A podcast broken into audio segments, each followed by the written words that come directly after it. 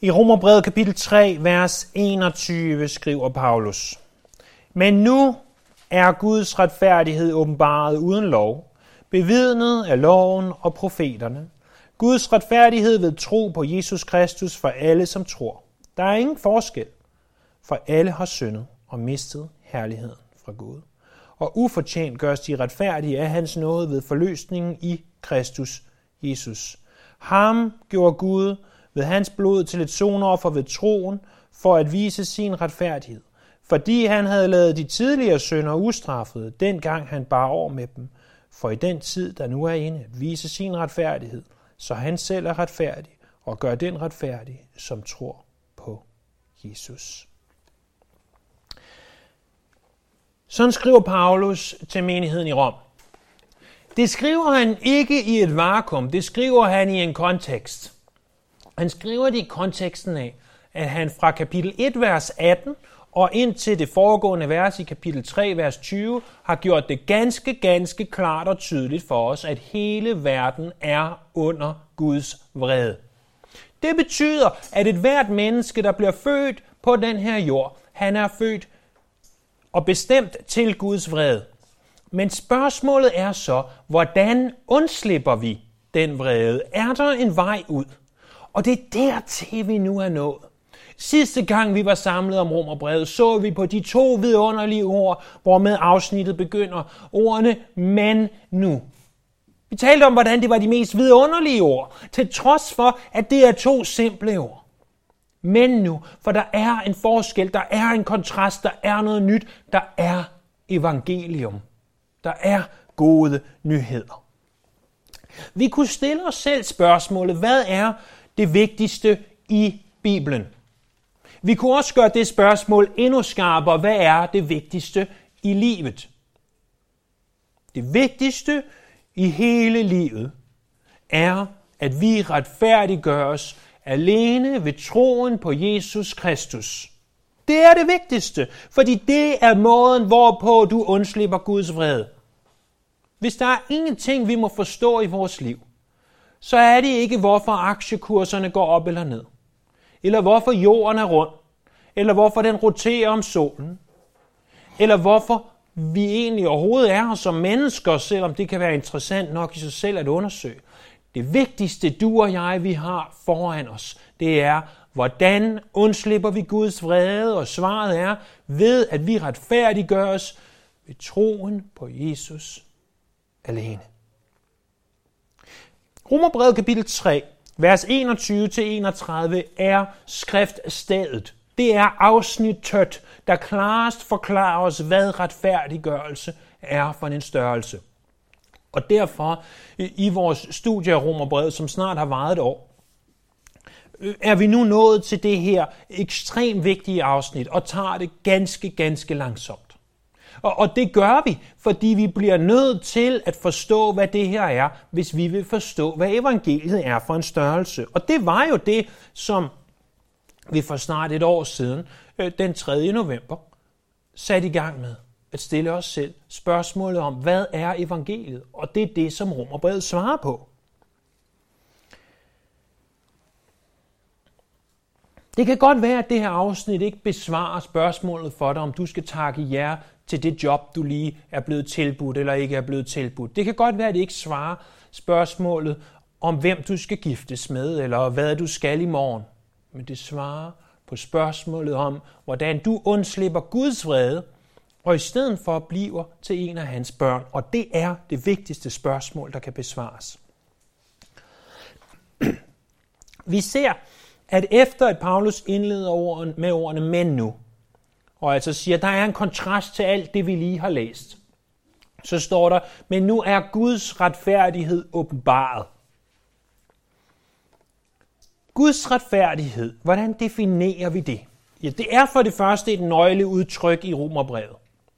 Vi så det første gang i kapitel et, vers sytten, og, og så ser vi det igen i det næste vers, at der står, at Guds retfærdighed ved tro. Og, og de her tre gange, et sytten, tre enogtyve, tre toogtyve, er alene det, at det står tre gange, det udtryk inden for så lidt plads, bevidner om, at det her er ganske, ganske vigtigt. Det var også det udtryk, som Martin Luther han pludselig fik en forståelse af, hvad betød, og som var det, der var gnisten til hele reformationen og til den protestantiske tro, som vi fortsætter i. Selve ordet retfærdighed. På hebraisk tzadik, som fremkommer mere end fem hundrede gange i Det Gamle Testamente, på græsk dikaios, som fremkommer mere end to hundrede gange i Det Nye Testamente. Og i Romerbrevet alene er der hentydninger til det her ord mere end tres gange. Jeg siger alt det her, for at du må forstå, hvor vigtigt det her ord er. Det danske ord, retfærdighed, kommer af to ord. En ret, eller en rigtig, eller en, den, den rigtige færd. Den rigtige rejse, den rigtige livsrejse. Vi er inde på den rigtige livsrejse. Det er det, det, som ordet betyder på dansk. Fælles for både det hebraiske og det græske ord er, at man lever op til en eller anden form for standard. At øh, hvis man sådan meget banalt sagt overholder færdselsloven, så er man retfærdig i forhold til færdselsloven. Du lever på den rette færd, du går på den rette vej, øh, uden det skulle være sagt, det er alt for meget sjov, men du, du gør det rigtige, når det kommer til færdselsloven. Du er retfærdig, når du står over for færdselsloven. Det kan godt være, at du ikke er retfærdig over for andre love, men i forhold til færdselsloven vil du være retfærdig. Det, som bliver nødt til at blive tydeligt her, det er, hvor kommer den retfærdighed fra? Der står, det er Guds retfærdighed. Det må vi altså ikke misse. De her øh, fire små bogstaver, Guds, som jo er, øh, ligger så let på vores tunger som kristne, det må vi ikke misse, at det her, det er Guds retfærdighed. Det kan ikke understreges nok. En anden ting, vi talte om for snart et år siden, da vi indledte Romerbrevet, det var, at Romerbrevet handler mere end noget andet om Gud. Gud nævnes et hundrede og treoghalvtreds gange i bogen. Der er kun én bog, øh, nytestamentlig bog, hvor Gud nævnes oftere. Det er apostlenes gerninger, men den her er også otteogtyve kapitler lang. Det er altså øh, den bog, hvor Gud nævnes oftest, og det er fordi, at det er Guds evangelium. Allerede i det første vers taler vi om det her i kapitel et, vers et. Det er Guds evangelium, det er Guds frelsesplan. Det er den måde, han har valgt at frelse mennesker fra sin vrede på. Det er det, det handler om. Kristne, øh, inklusiv mig selv, kan have en tendens til at tænke på, at frelsen kommer fra Jesus. Nej, frelsen kommer fra Gud, og med Gud mener vi Gud Fader. Frelsen kommer fra Gud Fader ved det, som Jesus gjorde på korset. Husk, at vi tror på en treenig Gud. En Gud, men tre personer, Faderen, Sønnen og Helligånden. Og hver af dem har forskellige opgaver i forhold til frelsen. Og Faderens opgave er at planlægge frelsen, Søndens opgave er at udføre frelsen, om du vil, og Åndens opgave er at applikere frelsen på os, så er vi modtagere. Vi må aldrig nogensinde glemme, at Faderen er kærlig og har en helt perfekt plan for, hvordan vi kan blive frelst. Og det afspejler sig i den perfekte, fuldkomne retfærdighed. Der er jo ingen tvivl om, at hvis du har, har læst Bibelen i, i bare noget tid og lyttet til prædikener i noget tid, jeg spørger dig, er Gud retfærdig? Så vil du sige, ja, naturligvis. Eller du vil måske begynde at sige, er han virkelig retfærdig, når han lod uretfærdige mennesker dø tilbage i Det Gamle Testamente? Og så vil jeg svare den, der er ingen retfærdige mennesker, og der var en grund til det. Så vi er tilbage til, at Gud han er retfærdig. Gud retter ikke ind efter en bestemt standard. Han er selv standarden. Det er jo ikke sådan, der er en højere standard end Gud, og det er den, han skal leve op til. Vi ved fra kapitel to, vers fire af Romerbrevet, at Gud han er en retfærdig dommer. Han dømmer altid i overensstemmelse med sandheden. Fra salme et hundrede og nitten, vers et hundrede og syvogtredive, står der, at du er retfærdig, Herre, og dine bud er retskaffende. Eller i salme et hundrede og femogfyrre, vers sytten, Herren er retfærdig på alle sine veje. Gud gør altid det rigtige, og han hader ondskab. Han må dømme synd, og problemet er, når Gud er sådan, Når Gud er retfærdig, og han hader synd, og han må altid dømme den, og han gør altid det rigtige, så skaber det noget i dig og mig. Hvis vi ellers forstår, hvordan Gud han er. Så skaber det det i os, at når vi ser på Gud, så skaber det frygt og bæven. Vi bliver bange for Gud, fordi Gud gør jo altid det rigtige. Han kender vores tanker, han ved præcis, hvad vi tænker. Han ved, hvad du tænkte i morges, han ved, hvordan du talte eller ikke talte til din ægtefælle. Han ved, hvordan du gjorde noget på vej hen, du ikke skulle. Han ved det alt sammen. Og hvis du bare har en lille bitte smule fornuft, og du umiddelbart tænker over det, så skaber det et eneste, øh, en eneste respons i dig, nemlig frygt og bæven. Fordi standarden er jo fuldkommen efterlevelse af loven. Der er en standard, og hvis du vil være retfærdig, hvis du vil gå på den rette færd, hvis du vil leve den rigtige færd, så må du følge den standard.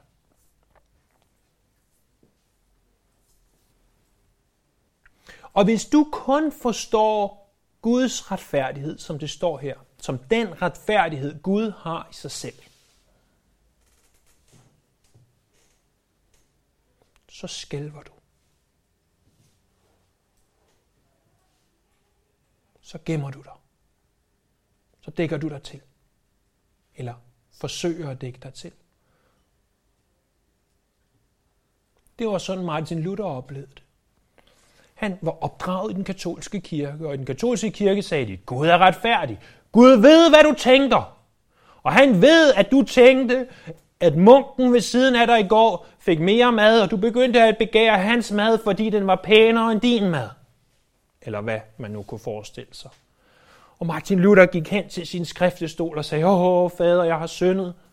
Jeg begærede min sidemands mad, fordi det lå pænere på tallerkenen end min mad. Det, det var vitterligt, måske ikke lige bogstaveligt, det Luther han sagde, men, men hans skriftefader sagde, kan du ikke tage Gud og synde ordentligt, så du har noget interessant at fortælle, i stedet for alle de her latterlige øh, småsynder.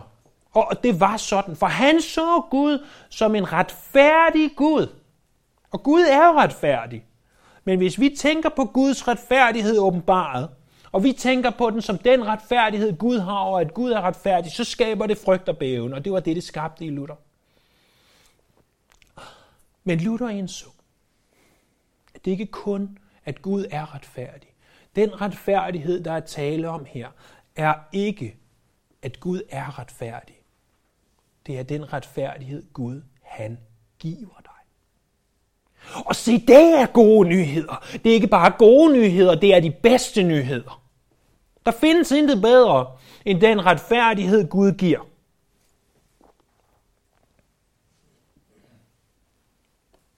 I, i store træk, og vi kommer tilbage til det, øh, blandt andet i vers fireogtyve, men i store træk, når der står, at nu er Guds retfærdighed åbenbaret uden lov, så betyder det ikke, at vi bliver klar over, at Gud er retfærdig. Hvis, hvis du får åbenbaret i dag, at Gud er retfærdig, og han dømmer hver eneste lille synd i dit liv, det skulle du gerne have fået åbenbaret af de foregående kapitler. Men det er ikke gode nyheder, det er dårlige nyheder. Det er dårlige nyheder for dig og for mig, at Gud dømmer hver eneste lille synd i vores liv. Gode nyheder derimod, det er, at Gud han giver os af den retfærdighed. Han siger, jeg tilregner dig Jesu Kristi retfærdighed. Han både tilgiver dine synder, og så tilregner han dig retfærdighed. Jonathan Edwards, den her amerikanske teolog fra snart tre hundrede år siden, han siger, at hvis Jesus alene døde for os på korset, alene i meget store anførselstegn, for det er jo naturligvis en fantastisk ting, hvis han alene døde for os på korset og tilgav os, så vil det være ligesom, at du var i minus, og så kom du til nulpunktet. Det er tilgivelse. Men vi er ikke bare tilgivet, siger Edwards, fordi det kan godt være, at hvis vi var tilgivet, at vi var reddet fra helvede. Men at være reddet fra helvede er ikke nok. For så vil du stadigvæk skulle overholde loven til punkt og prikke for at få lov til at komme ind i himlen. Det var det Adam og Eva, de prøvede i Edens have, og det gik ikke så godt. Og de levede altså under perfekte forhold, og skulle ikke arbejde for føden, og havde endnu ingen børn, der hæv og flået i dem, og havde det bare godt og kunne nyde det dagen lang. De klarede ikke at arbejde sig til himlen. Penge er jo en elendig illustration på en måde, men en rigtig god illustration, fordi vi alle sammen forstår det. Tilgivelse er, at du har en kæmpe gæld. Du skylder ti millioner kroner væk. Og pludselig så skriver banken til dig. Prøv at høre, vi sletter din gæld. Yes, siger du. Men du skal stadigvæk op på arbejde mandag morgen, fordi at du har nul kroner på kontoen, hjælper dig jo ikke, når du skal ned til købmanden og købe købmandsvarer. Så det kan godt være, at du siger yes, og du ikke skylder ti millioner, og du ikke skal arbejde resten af livet på en gæld, du ikke kan betale. Men det er først, når din rige onkel fra Amerika skriver til dig, og sender dig en, jeg kan jo ikke længere sige check, så bankoverførsel på hundrede millioner kroner, at du kan blive liggende mandag morgen og sige, nu behøver jeg ikke arbejde mere. For, for jeg kan i form af mit erhverv som revisor garantere dig, at hvis du har hundrede millioner kroner, og du ellers bruger dem fornuftigt, så vil du kunne leve dem resten af livet. Du kan også godt mylde dem op på ingenting, gætter jeg på. Så bare et muligt mådehold, så vil det kunne, kunne holde dig gående resten af livet. Når vi ser på Guds retfærdighed, som tilregnes dig, så bliver du for det første tilgivet. Du får slettet din gæld. Men for det andet, så bliver du tilregnet noget mere, nemlig Jesu Kristi retfærdighed. Du kan så prøve, enten i det, du er i nulpunkt, at sige, okay, nu er min synder slettet, nu gør jeg gode gerninger resten af livet for at komme ind i himlen. Jeg beder hver dag, jeg læser i Bibelen hver dag, jeg går i kirke hver søndag, jeg betaler penge ud af min løn, jeg hjælper gamle damer over vejen, jeg hjælper de fattige, jeg gør alle de gode gerninger, jeg overhovedet kan finde på. Problemet er bare, at de gode gerninger vil aldrig være nok til at få dig i himlen. Og det ved jeg godt, I ved. Men det kan ikke understreges nok, at Guds retfærdighed er den retfærdighed, Gud giver os, eller snarere den retfærdighed, Gud tilregner os.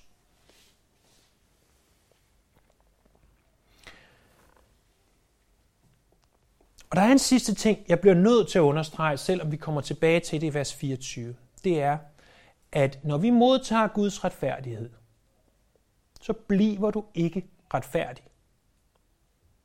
Og det kunne jeg bevise for dig på en, på en meget illustrativ måde. Fordi hvis du trådte ind ad døren i dag og sagde, jeg har modtaget Guds retfærdighed, og jeg så tog, min te er nok endnu bedre, den er varm, hvis jeg tog min varme te, og kølede i hovedet på dig, så vil jeg hurtigt kunne bevise, for det første, at jeg ikke er retfærdig i mig selv, men også, at du formodentlig ikke er det. Du vil råbe og skrige af mig og sige, hvad jeg var for en klaptorsk og alle mulige andre ting. Det er selvfølgelig ikke sikkert, at du vil, men jeg vil, hvis du gjorde det imod mig. Og det vil ganske simpelt bevise, det kan godt være, at du har modtaget Guds retfærdighed, men det betyder ikke, at du er perfekt. At vi modtager Guds retfærdighed, eller rettere, at Guds retfærdighed tilregnes os. Det er et ord fra, fra lovverden. Det er noget, som Gud han siger om os. Gud siger, at du er retfærdig.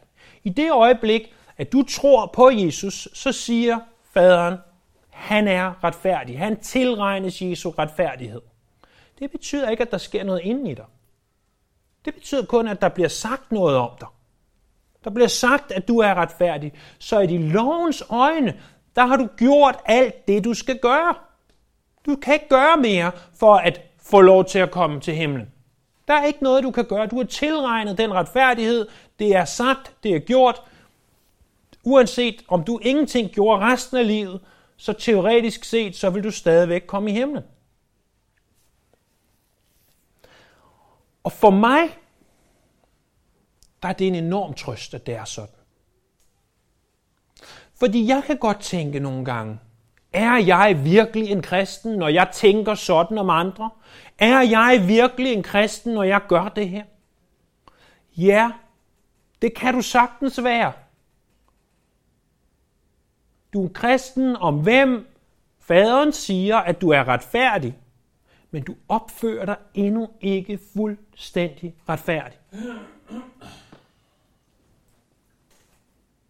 Det er det, som man kalder helliggørelse. At du bliver mere og mere som Jesus, og det kommer vi til senere i Romerbrevet. Lad os prøve bare at illustrere det her en smule. Du kører tres kilometer i timen i en byzone, og du bliver blitzet. Åh oh, nej.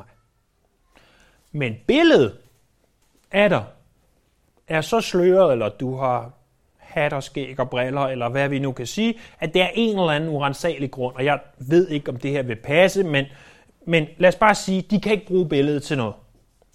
Og du står foran dommeren, og så kunne du, og det burde du gøre, øh, så burde du selvfølgelig erklære dig selv skyldig. Men nu er det taler om en illustration, så du siger ingenting. Øh, og så siger dommeren, det her bevismateriale imod ham, det er ikke gyldigt. Det er ikke nok. Så jeg erklærer ham ikke skyldig. Har du overtrådt loven? Har du gjort noget, du ikke skulle? Ja, du har kørt tres kilometer i timen i en byzone. Det må man ikke. Men der er ikke beviser nok imod dig. Derfor bliver du erklæret ikke skyldig. Så selvom du er en synder, selvom du stadigvæk går rundt og synder, og selvom hvis du fik min kop relativt varme te i hovedet, og du råbte og skreg af mig og sagde ting, man ikke burde sige, og selvom jeg gjorde det, så videre, så kan du stadigvæk sagtens være en kristen. Fordi retfærdiggørelse er noget, Gud siger om dig. Ikke noget, der sker inden i dig. Der er andre ting, der sker i dig. Men retfærdiggørelse er noget, der siges om dig.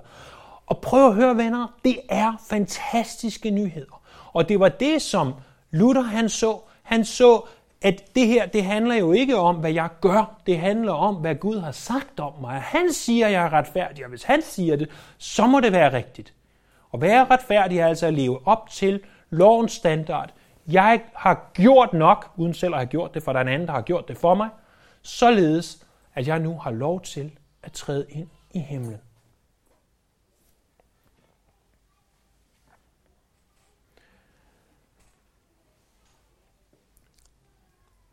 Nu har vi forsøgt at definere Guds retfærdighed, og det kan godt være, at du er mere forvirret nu, end hvad godt er. Det er jeg selvfølgelig ked af, det er jo ikke det, der er meningen.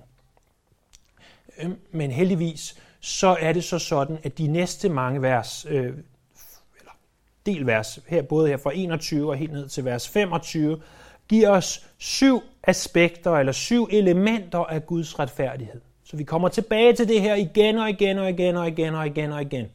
Og jeg håber, at ved at illustrere det på forskellige måder og forklare det på forskellige måder, det til sidst sidder fast. Vi må ikke misse det her. Vi må ikke miste det. Hvis vi misser det, og hvis vi misforstår det i længden, så misforstår vi evangeliet. De syv elementer, som kommer, det er, at retfærdigheden er opnået uden lovgerninger, vers enogtyve. Den er bevidnet i skriften, også vers enogtyve. Den er modtaget ved tro, vers toogtyve. Den er tilgængelig for alle, vers toogtyve og treogtyve. Den er givet af nåde, vers fireogtyve. Den er opnået ved forløsning, vers fireogtyve. Den er betalt ved et sonoffer, vers femogtyve. Lad os prøve at, at tage fat i, i de to første af de her øh, uddybninger af Guds retfærdighed, nemlig at for det første, at den er opnået uden lovgerninger. Der står, at nu er Guds retfærdighed åbenbaret uden lov. På græsk, der skriver man, men nu, uden lov, er retfærdigheden for Gud åbenbaret. Det er bare en grim ordstilling på dansk, så derfor vælger man at bytte lidt rundt på ordene, således at man får det her uden lov øh, lidt senere i sætningen, end man gør på græsk. På græsk, der betyder ordstilling ingenting. Øh, stort set øh, for, om man kan forstå sætningen. Til gengæld betyder ordstilling noget for, hvad det er, man lægger vægt på. Og det, som Paulus gennem Helligånden ønsker at lægge vægt på, det er, men nu, uden lov. Det er altså vigtigt, det her. Det er vigtigt, det er uden lov. Det er også vigtigt, at det er uden loven. Jeg kan altid mærke til de ting, der ikke står. Der står ikke uden loven, ikke uden en bestemt lov, men uden lov i det hele taget. Ikke bare uden Moseloven, som selvfølgelig også er inkluderet, men uden hvilken som helst form for lovgerning.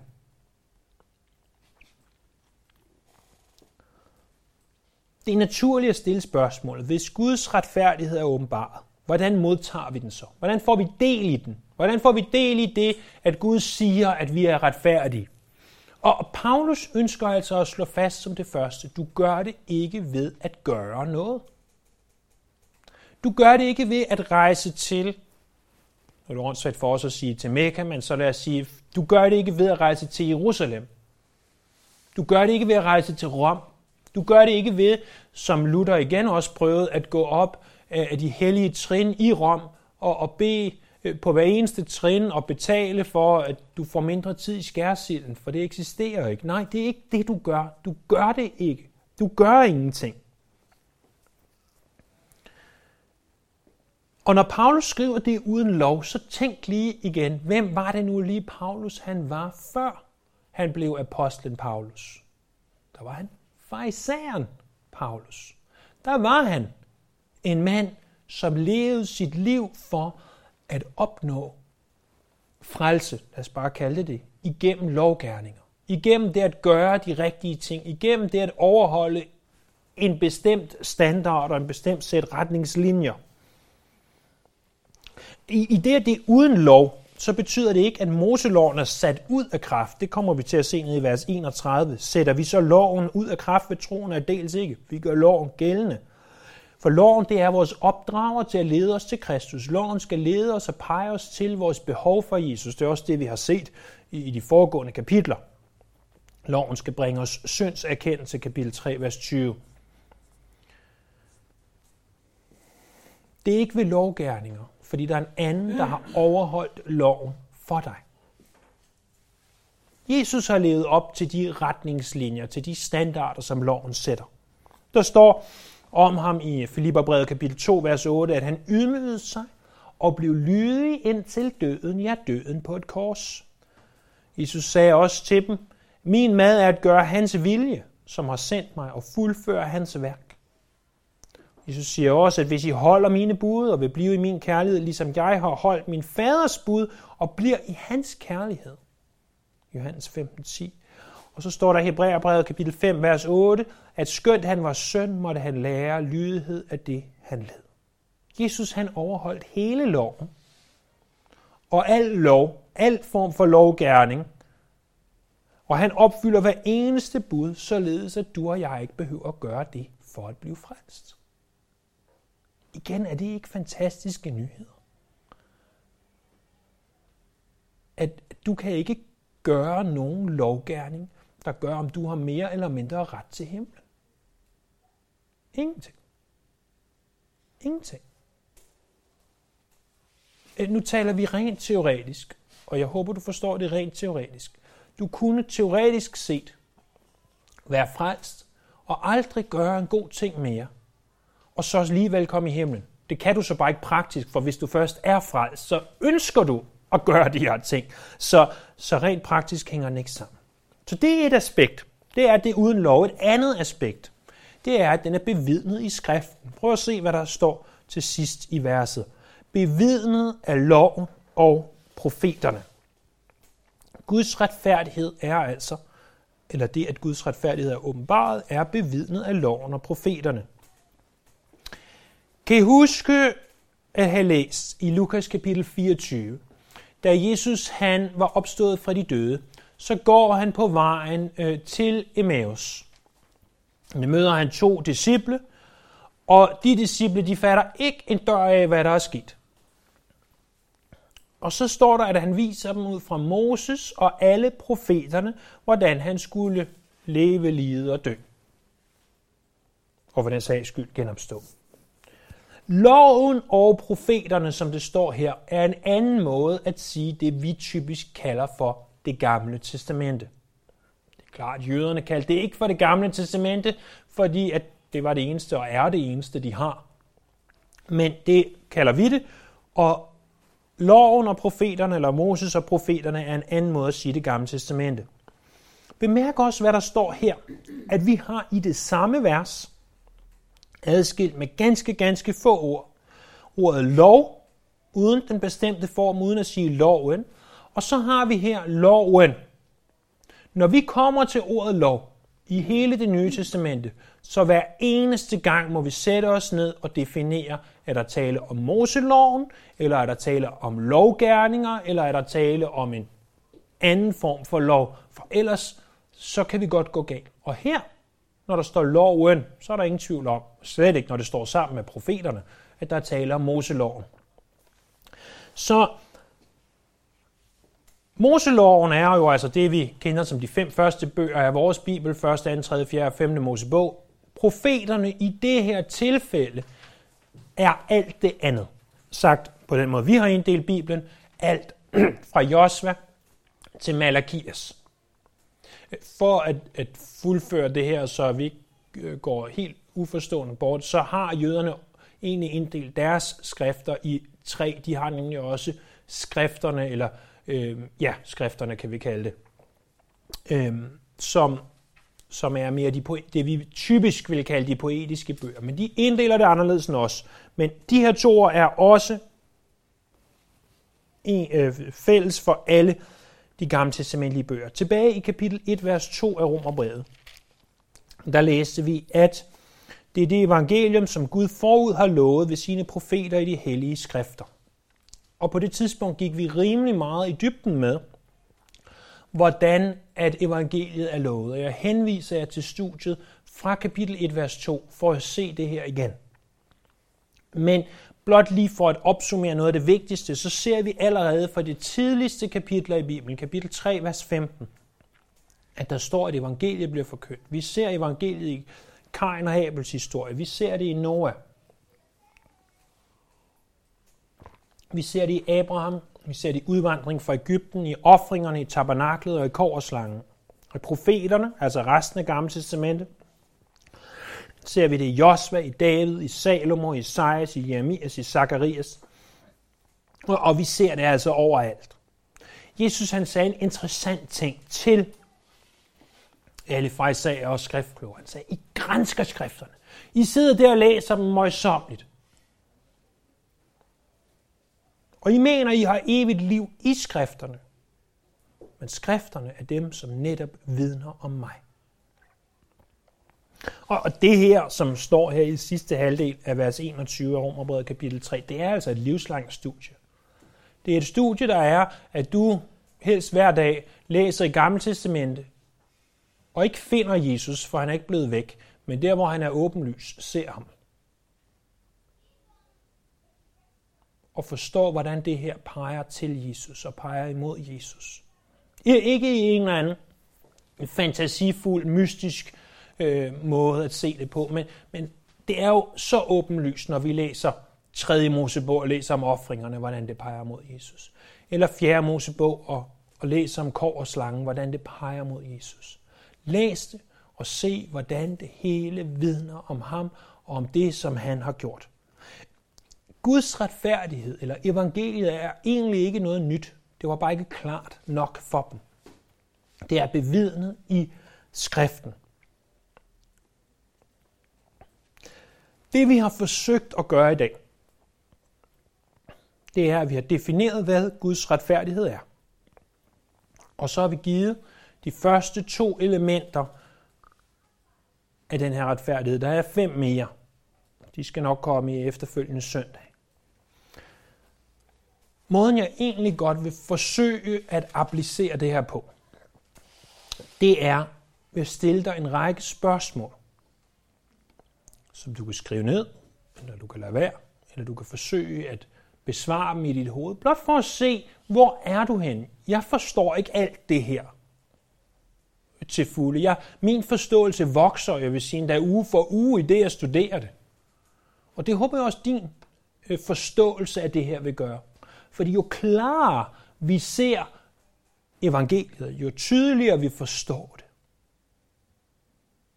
jo mere burde vi have lyst til at tilbede vores Herre og prise ham for alt det, han har gjort. Så hvor er du? For det første, forstår du, hvad retfærdighed er? For det andet, gør Gud dig retfærdig, eller siger han, du er retfærdig? For det tredje, hvorfor så Luther først Guds retfærdighed som dårlige nyheder? For det fjerde, frelses vi ved lovgerninger. For det femte, har loven stadig en betydning for os i dag. For det sjette, hvis du ikke har overholdt loven, og den skal overholdes, hvem har så overholdt loven for dig? Det syvende, hvad bør vi forsøge at gøre, når vi læser det gamle testamente? Der er en, en bibelkommentator, der hed Robert Haldane, og han skriver sådan her, med det vil jeg slutte. På Guds retfærdighed er den kristnes øje rettet. Ved den retfærdighed finder han hvile. Ved den retfærdighed lever han. Ved den retfærdighed dør han. Og ved den retfærdighed står han foran tronen, tronen, og han må ved den retfærdighed altid stå foran den almægtige Gud. Lad os bede. Himmelske Far, skaber Gud, vi takker for, at din retfærdighed er åbenbaret for os.